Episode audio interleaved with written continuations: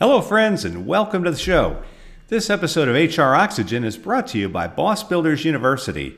If you're looking up to train your supervisors and managers, then check out our newest offering, The Art of Being a Great Boss. In this 13 month program, I'll be taking your managers through our Driving Results curriculum, and that includes topics on communication, performance management, motivation, delegation, problem solving, decision making, team development, and much more. The sessions are live and virtual, running one hour each month, and I'm going to do it using our popular sketch and seminar graphic art and storytelling format. No boring PowerPoints, stale stories, and outdated tools and techniques. The sessions are engaging and provide tactical, practical tools that can be used immediately after the sessions. For more information on how you can sign your managers up for this program, just check us out online at thebossbuilders.com. You know, as we start thinking about moving back into some sort of normal, your leaders are going to be ones that are probably going to need some help as well. And helping us with that today is my special guest, Lori Ermy. Now, Lori is somebody who I've known for many years now. She's a certified coach. She's actually just got a certification in executive presence in a virtual world. And she is going to tell us how we can support our leaders in a pandemic and beyond. Lots of practical tips here. I know you're going to love Lori. So why don't we quit talking about her? Let's talk to her. It's time for us to buckle that seatbelt, make sure that personal items under the seat in front of you it's about time for us to push back from the gate.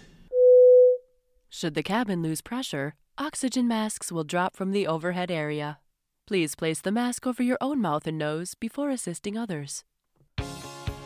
Hello, and welcome to another episode of the HR Oxygen Podcast, the show focused on the overworked, overwhelmed, and underappreciated HR professional. And now, here is the host of our show, the boss builder, Mac Monroe.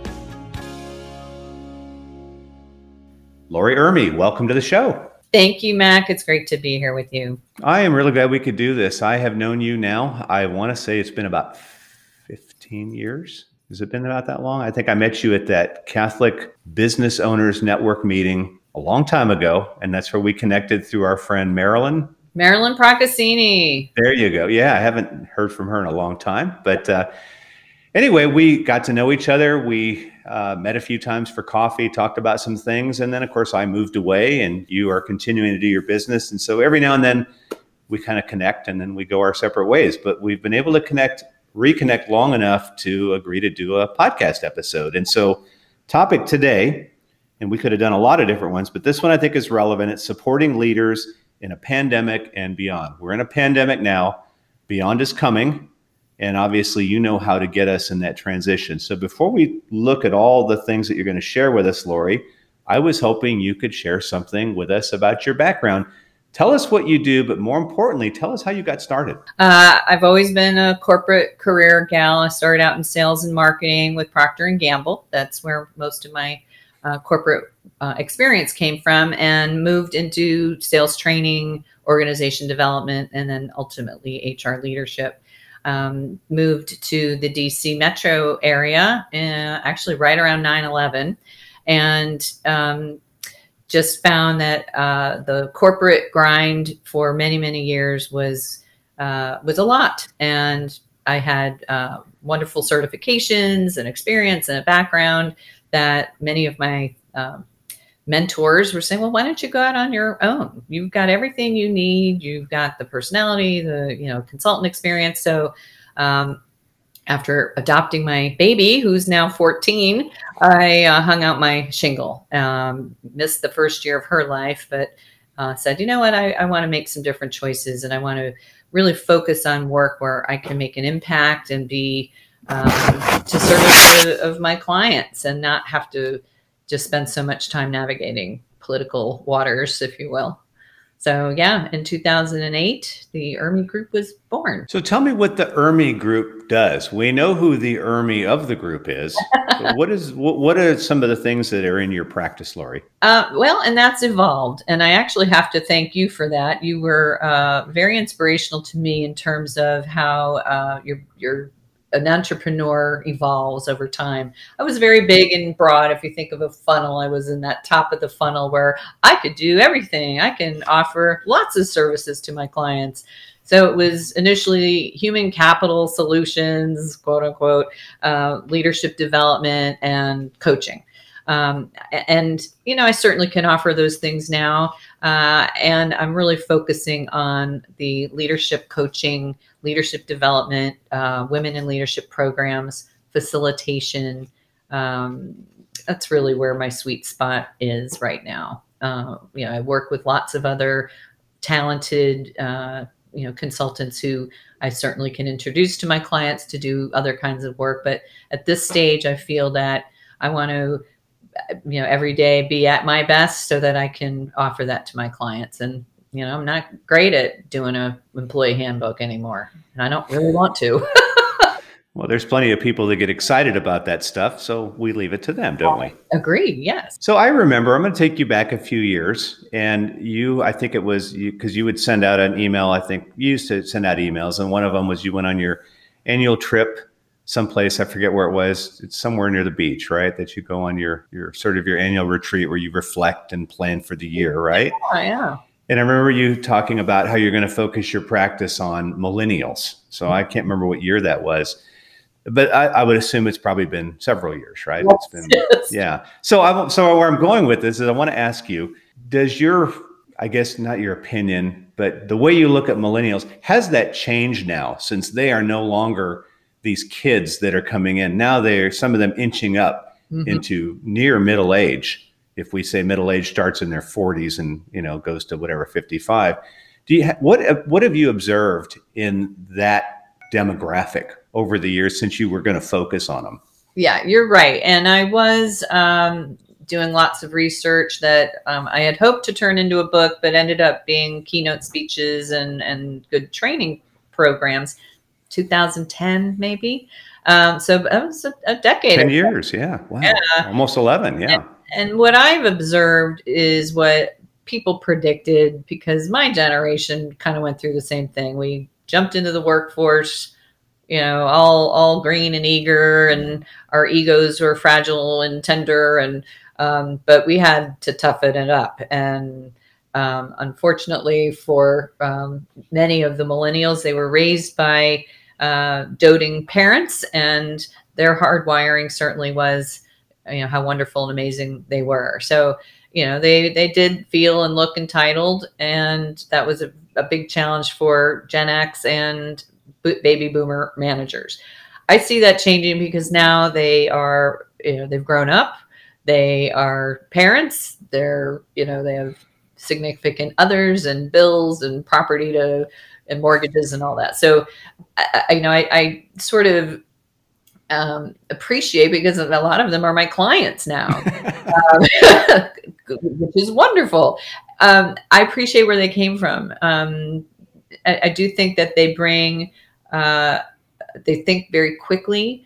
Uh, they certainly, obviously, have the technological uh, experience to just dive right in. So all of this virtual stuff that we ended up having to do was no big deal for that generation. And then the generation coming up, um, which I think they're calling Gen Z, iGen, um, they are being raised by real Gen Xers who are extremely independent. So I'm seeing very much that they're more managing their anxiety and not being all you can be. Uh, so it's a very different feel for that group. Um, and they're much more independent, I'm seeing. In your research in generations, and I know that wasn't the topic today, but it's a little interesting. Do you think that what we experience in 2020 will have a profound effect on maybe, let's say, Gen Z, like it did with the people that went through the Great Depression? I don't even know what they call that. Is it the traditionalist or the yeah, traditional uh, radio babies or whatever. There's all kinds great, of labels. For, we just call them. I'll just call them old people. Because right? that way I don't feel old. Right? I'm thinking about my mom's generation specifically. Yeah, no, of course. Um, yeah, and Tom Brokaw called them the, the greatest generation. I think he was talking about the baby boomers, wasn't he? No, no, he was. I think that's what he meant. I talked to him. He says, "No, we are really the greatest." Oh, okay. That's what he meant. Yeah. um, yeah. So what I I sure, I definitely think there's um, going to be an impact of how they ended up having to do virtual school and be isolated and you know seeing people die that are within their families from from this pandemic. So um you know and i also feel that depending on how the parents uh, reacted to all of this is going to have a direct relationship and correlation to how what coping skills and resilience uh, that the generation z will bring into their adulthood. Um, where you know the depression era which clearly was my parents um, they wanted the best for their kids. They didn't you know care how they you know they wanted to provide. They because they didn't want us to have to go hungry or uh, be without anything. Um, i don't think our generation is or this gen z they're certainly not without anything and of course there's a broad i don't mean to do broad brushstrokes because you know there's huge socioeconomic factors to take into consideration. I feel very lucky. My daughter, while she might be virtually schooled, ha- still has friends in the neighborhood, and we have our little bubble. I mean, there's families that don't have that, you know, and that they weren't able to get meals because they can't go to school. So, you know, th- of course, there's going to be an impact. Um, I just hope that when there is some sense of normalcy, um, that there's also the support, the psychological support that's going to have to happen as well to you know help them with the coping skills yeah well you have a child that's sort of in that demographic right now from what you can see with her friends how are they handling all this uh, across the spectrum um, now she goes to a private school so they've been face to face since september okay. Uh, that's been wonderful. A couple of her colleagues or classmates uh, chose to stay virtual. Uh, so they've had to experience uh, being apart and still trying to stay connected, which I think is actually a really good skill to have. You know, how do you, you know, connect with your colleagues once you're an adult that may not be right in the desk next to you? right? So building relationships and trust and rapport. So in a way, I think they're building some skills that they wouldn't have otherwise had yet in their young lives. Yeah. Well, it'll be interesting to see how it all plays out over time. You know, I was, uh, was talking to my mom the other day, and she was complaining. She says, "You know, these colleges today, they're making all these kids so liberal, and they're so liberal and liberal." And I says, "Mom, let's think about this a minute." So back in the 1960s, I still remember you saying, Hey, look at that long haired hippie radical over there. So remember that those long haired hippie radicals are now aging and they're in their 60s and 70s and 80s. Uh, I'm pretty sure they're not as radical. There's probably a few holdouts, but you know, is it possible that over time, as people get older, they start to say, okay, that's how I thought when I was a kid? Because I see it, my children are all young adults now and they have different perspectives on things. And I always say, well, give it a few years. You know, you'll change your perspective as you get older and you start getting impacted by it a little more. Then suddenly it's not going to be a novelty. Then you're going to say, "Hey, what's wrong with you, young people?" You know? well, you know, I agree. It's it's sort of comical, and um, I don't know if you you probably know strengths finders, but mm-hmm. one of my strengths is individualization. So I love finding the unique qualities of of any generation or any person. So I just kind of chuckle at you know in adult stages of development is another framework and uh, and methodology that we coaches are in love with. And and that's just ego development. And you're going to see that across all generations anytime. Um, so yeah i mean now there's some i've met some 70 year olds who still think like they're teenagers. That could be scary. Um, and then more power to them. So yeah, yeah, that's true. Yeah, I remember I sat in a talk that you gave. I think it was at uh, NOVA SHRM, and you talked about those stages of development. Wow, you've got a good. I, yeah, it's funny. I can remember stuff like that, but I can't remember, you know, where my keys are or my phone is or anything like that. But so if you if we go back to that, because I remember them a little bit. I don't remember the exact breakdowns, but you said like this one stage where like the little kids hear grandma on the phone and they can't they can't get that she's not inside that little earpiece or whatever. so what what age do you think is going to be the most impressioned by what we've gone through this past year? just based on developmental stages? Hmm, that's a very good question. I would say the probably the the the young adults who didn't get their high school graduation and their prom and they, their first year of college was different and you know they, they've been isolated. Mm-hmm. where you know normally they might have had that initial freedom. Um, so that might impact their their authentic you know courage to go out and try new things.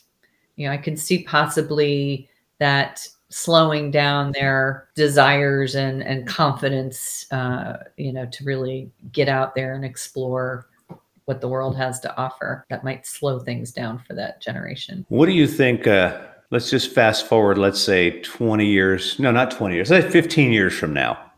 A high school senior who didn't get their prom now has a daughter who is complaining because she ain't got a date to the prom what do you think the mom's going to say I, that is darn good. What do you think they're going to say? They're going to say, You're complaining about that. I didn't get a senior prom. I was locked down. We didn't have a senior. It's the new I walked uphill both ways in the ice to school, won't it?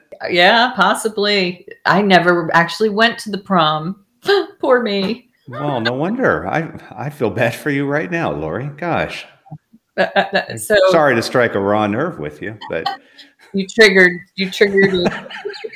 So you would be more empathetic than I would guess, right? But that comes from your own experience too. And my other superpower strength is positivity. So there I'm you go. Well, I'm glad I could crush that for you today, Lori. That was my goal. Come on my podcast, I will break you. That's fabulous. No, I would never do that to you. I'm just curious because these are some of the things that I think leaders need to start wrestling with. I think leaders have been impacted by this, as has everybody with a brain and a pulse this past year. And yet they have got to be the ones now who are going to get it all together and help us move as we begin to transition through the remainder of this pandemic and then what happens beyond. And that's really what we wanted to focus today. So, what have you learned over this past year when you have worked to support leaders who are going through this? Well, what I found ironic was the leaders who did not agree with uh, work from home uh, even before the pandemic. You know, FaceTime's important and we can't possibly be effective. We have all this, you know, class A real estate that, you know, I need, you know, people's butts and seats, if you will. Mm-hmm. Um, that's been obliterated as a narrative. And they can't really say my people aren't productive from home because, in fact, most leaders are finding that their people are even more productive and effective and they're working longer hours and there's not, um, it doesn't end, right? I mean, your morning starts at whatever and you're immediately on Zoom or whatever platform all day, every day, and meetings galore. And you know? So I, I think that that's the biggest change is realizing okay and in fact i have clients who are shutting down their offices left and right. I don't wow. know what's going to happen with the commercial real estate market. That's going to have to get as disney would say reimagined. The other thing is that um, i did see leaders saying canceling their team whatever retreat or or their team session, um, hoping that uh, we were going to be back to the office soon. And then they realized, well, you know what, we're not going back to the office soon. So why don't we go ahead and give it a try? Well, I I knew it would be okay because uh, I we've been early adopters to technology for for years. I you know when everybody was only face to face coaching, I was doing phone coaching because my clients didn't live anywhere near me. Mm-hmm. And then when these video platforms came on, it, it felt like you're right there with them. Um, so that was not a hard thing for for us to you know adjust to. And I, I think that they realized there is some safety, especially for our more introverted leaders who if we were in a in a session in a boardroom they may not say anything in front of their colleague because it's just too intimidating or you know they don't want conflict to ensue i found that these you know more quiet reserved employees were much more vocal in the safety of their own little workspace uh, with the you know facade of the screen as mm. protection and we're saying some amazing things that I don't believe would have come up. Um, the intimacy that we were able to experience in, in this one group session couldn't have happened. And then I used one of the Greatest Showman, um, This Is Me, as a sort of final video on, and, and we were all crying, you know. So, I mean, it was just amazing that was happening, like the Brady Bunch, you know, six little, you know, boxes with this particular team. And she said we let's do more of this. So i want to encourage leaders you don't have to sacrifice investing in your team because you can't get them together physically it, it, you don't need that to have a real meaningful conversation and connection especially if you're planning it out and you know thinking it through what do you want to accomplish there's so many methods as as you know you've done an amazing job being a thought leader in this space uh, to leverage all kinds of virtual methodologies to make sure that you have a quality experience. Well, this would essentially replace like when people would go off and do like ropes courses or you know, you walk around on hot coals in your bare feet or whatever they do at these things. Now, how do you recapture those or trust falls? Is there a way to do that virtual? Yeah, I mean, there's icebreakers that you can do that get people talking and and cuz really the trust falls were a way to especially for the kinesthetic learner. Now, the the visual and audio learners hated that stuff. So many people hated going to the ropes course. um, they may not love doing the Zoom team facilitation, but, but they're home. I mean, so how bad could it be? Um, one of the icebreakers I like to use is I just say, you know, grab your phone and find a picture that brings you joy. Simple, simple, they find a picture, bring, bring some joy, and then they have to talk about it. And I'm telling you what, that simple, silly, quick exercise, it, it, it helps with all those feel good chemicals. Dopamine is up. I mean, it just starts everybody feels good and and guess what nobody's got a picture of like their desk or you know their work you know it's family or vacation or pets or food or whatever but you know, and and the stories that come of that, they're building relationships and camaraderie that never would have come out on a ropes course. Yeah. Well, I guess that's going to be bad for the ropes course industry, but yeah, you know, maybe if you look at what is the outcome that you want from the team building versus, hey, we all went to North Carolina and we were part of a pit crew or competed against other executive teams. And I, I've never heard it talked about where some of that gets that dopamine spike which gives you that good feeling like you come back from summer camp, right? Well, and and the the speedway that's adrenaline. So I, I think there is going to be a place for all that again. Um, I, you know, I just think that uh, there's more opportunity for more teams to do things together that they may not otherwise have done because they don't have the budget for going to Indy 500. Um, you know, there, there. I think we I know in the in the fat 80s and 90s when the economy was booming, people were going to India on, you know, immersion retreats. mm-hmm. you know, well, I facilitated a week on a cruise ship with a corporate group. So yeah, yeah I think those days are long behind us. Days are man, that was some good gig right there, man. That yeah. was good. Vegas and the IRS certainly sealed the deal there. Yeah. well, is, I'm proud to say I didn't ruin it for anybody, but other people sure did. Yeah. I don't want to be on a cruise ship anyway. So no, not anymore. It's completely changed. But you know, that's maybe a nice segue, isn't it? Because certain things that we would have never thought of, like I was thinking the other day with uh, Disney, they came up with that Star Wars land, mm-hmm. and the big hook with the Star Wars land was you're going to be immersed with all these characters walking amongst you. You know, who could have predicted when they were planning it that a pandemic would come? And that would be the very thing we couldn't do. And yet there was probably one person at the back of the room who was dozing off saying, Yeah, yeah, but if there's a pandemic, this will change your tune. And lo and behold, it happens. You know, so that said, Lori, what does that mean for leaders as they're trying to predict a future without sounding over the top, you know, boy that cried wolf, or on the other extreme, totally just saying, well, that's over with. It'll never happen again. I mean, is there going to be a challenge for leaders to try to navigate this? Always, you know, and this is the what 2020 will be known for forevermore. I mean, there was a full stop on how everyone lived and did work and and even ate or got food. I mean, so uh, there wasn't anyone who didn't experience something with this pandemic. And it may be the first time we all have this in common.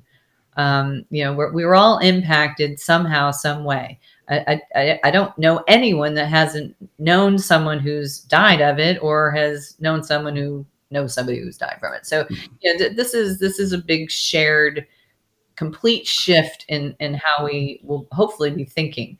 I think because it's long enough, and this is, goes to neuroscience. You know, we're now hardwired this life. You know, if it was only a month, it wouldn't have had the same impact. This is going to go on for a few more months. This isn't over yet.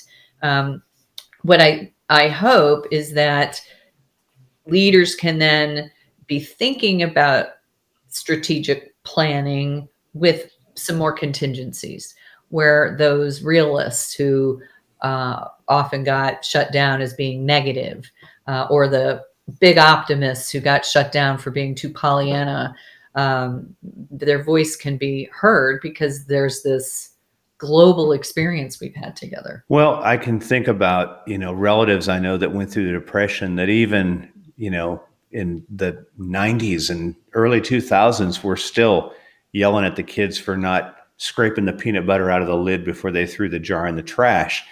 Do you see that 20 or 30 years from now, uh, somebody who's really been traumatized, you know, being obsessive hand washing or still wearing a mask just based on because you again we go back to your study of the generations. Do you think that'll have this type of effect too? It, it can. And i think that um, i'm a big proponent of therapy. I do believe that if there are some unhealthy uh, extremes to how all of this has impacted your life you know such as obsessive hand i mean there's already these i mean there was obsessive hand washing long before a pandemic. Now we really need to have it just to. Well, you wouldn't see that in the bathrooms at the airport in the men's room anyway, because you could almost count on one hand the people that wash their hands. Not that I watch people in the bathroom, but it always freaked me out a little. Thanks for that visual. I'll yeah. Be able to. And never use a stranger's phone. That's the other thing I'll tell you. No. Don't ask me how I know that. Uh, I, I, I was also an early adopter to bringing my little sanitary wipes and wiping down my tray table and be. I, I didn't want to get sick. I, am hey, I'm the breadwinner. If I go down, the ship sinks. There you go. Yeah. Well, we got to take care of ourselves. So, so yeah, I think so, that will be good for all of for all of this, and perhaps you know, and, and I know maybe it won't get blown off because I know that there are some families that yeah, my daughter, she like washes her hand constantly before the pandemic. Well, let's let's get her some help. Mm-hmm. Yeah, interesting. Well, let's think about. So we've talked about how team building will has and has changed and has actually been effective. But now projecting forward, and especially the area that you live, because you are near the neuro center of this country in the Washington, D.C. area. So, what are you seeing for the future of work as the pandemic starts to hopefully wind down this year? Where are we going to be heading now? Yeah, well, there's so many, you know, organizations and companies that have emerged out of this. That's the one thing I think has been pretty interesting to watch is is the innovation and creativity that's come from the restaurant industry or uh, you know, like Uber Eats and Instacart and all of that. But, you know, there's the same thing coming out from the training and development industry, you know, Mural and Miro and Bluescape, Stormboard. I mean, I never even heard of these things, you know, until a year ago or less. And so there's no reason that you cannot, you know, use some type of, you know, tool to help you do anything you might have been doing in front of a room you know i mean i was a big flip chart queen and I'd always get yelled at because I was wasting paper. And I'm like, oh, but I need my flip charts. then I could take pictures of the flip charts so I didn't have to take the flip charts with me. Well, now charts at all. I mean, we, we can do it all with a, you know, a, a, on screen, which is, is wonderful. So, you know, I, I, and then, you know, there's poll everywhere. There's, you know, word clouds and, you know, Kahoot for quizzes. And I mean, we have everything at our fingertips as long as we are technically savvy that's my big advice to people in our industry is you cannot fight unless you know your old school's going to limit your opportunity. Do you think this will cure the old school manager that believes that nobody should leave before them and that people are inherently lazy if you don't see them at their desk they're not producing? Do you think this is going to cure some of that? There's always going to be leaders that believe that their workaholism is the way everyone should be. and that again goes to adult stages of development. If I think I'm right and there are no other reason ways to be right, then you have to be like me. But that no, you cannot change that unless you have a serious amount of coaching and you know because that's a hardwiring belief you got to change that belief to something new like wow people can be really effective and still leave before me. Uh, you know it used to be like oh what's the parking lot test? If there were you know cars missing by five o'clock you know then there was something wrong with the company culture. You know i think that this pandemic has been exactly what the millennials have been looking for because they wanted all this flexibility anyway. Mm-hmm. they're not going to be able to take that away. And I think companies who think that they are are foolish. I mean, I love what you're hearing Google and you know they're you know work from home forever, and they're reimagining what they're going to do with all their space. So yeah, I think you've got to be thinking out of the box. And I don't think that the small-minded, uh, old school approach is going to have a place in our future for long. Yeah. Well, I think it probably just accelerated, sort of like when the dinosaurs died off. It's just that's been accelerated now and it's not going to work anymore. Well, now let's talk about executives, right? Because they're the company leaders. Now we have a workforce that is probably going to be somewhat distributed and maybe not everybody physically in the office based on what you know because you've just done a, quite a bit of work in this with being a, a certified online facilitator what are some tips without giving away too much because I want people to reach out and hire you to show them how to do this right, Laurie. But what are some easy things we could do to be better in front of a little green camera dot? Yeah, so I went and uh, got certified in um, from eSpeakers, and they had a an e virtual facilitation, and I, and that was great. I learned a lot just around testing your speakers and making sure your screen we were joking you know my daughter i see her ceiling when she's online. I'm like okay let's let's you know make sure your head and your shoulders and that you have a presence. So there is an executive presence strategy that you've got to be thinking about online. You know is your wi-fi working? Is your bandwidth you know there's lots of ways to test your bandwidth speedtest.net fast.com and then you can see if you need to upgrade there your virtual backgrounds. Got to be careful about that. I've got a couple that I use occasionally, um, but they can distort how you're showing up. And, and I'm a big visual person. So if I'm showing, you know, books or whatever, uh, to help people you know connect with the content it's not going to work if i got a virtual background also there's this one client who has one that moves like she's running through a jungle and some people love it it makes me a little nauseous but that's my equilibrium. Um, like lighting, you know, you've got those selfie ring lights, really makes a difference, can really brighten up your face, especially if you're doing a lot of presenting. Uh, and knowing the technology platform, right? All my clients, they have something different Blue BlueJeans, GoToMeeting, Teams, Zoom. Um, so having a little bit of knowledge ahead of time, you know, so you're not fumbling when you get there. Um, and then have some fun try to be yourself and bring yourself you know if you've got like to use a little humor it's okay. You don't have to be the stiff robot. That's great advice. Well Lori, how can my audience reach out to you? You obviously have done coaching for a long time. If somebody is looking for a coach if somebody is looking for someone to help them navigate a transition back to the workplace if somebody's looking for someone to help them be better online how would my audience find you? www.ermigroup, E-R-M-I group.com is our website.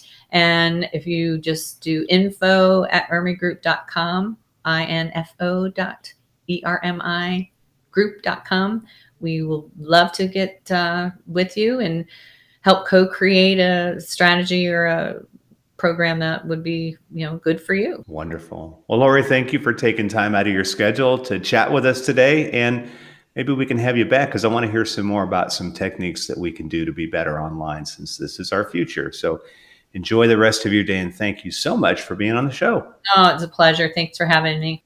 Thanks for tuning in to another episode of the HR Oxygen Podcast. We hope you found something today that will relieve your stress, feed your soul, and pump you up to face another day. At Boss Builders, we want to let you know that we appreciate the hard work you do every day as an HR professional. And, as a reminder, always make sure to adjust your own oxygen mask before attempting to help those around you. Be well.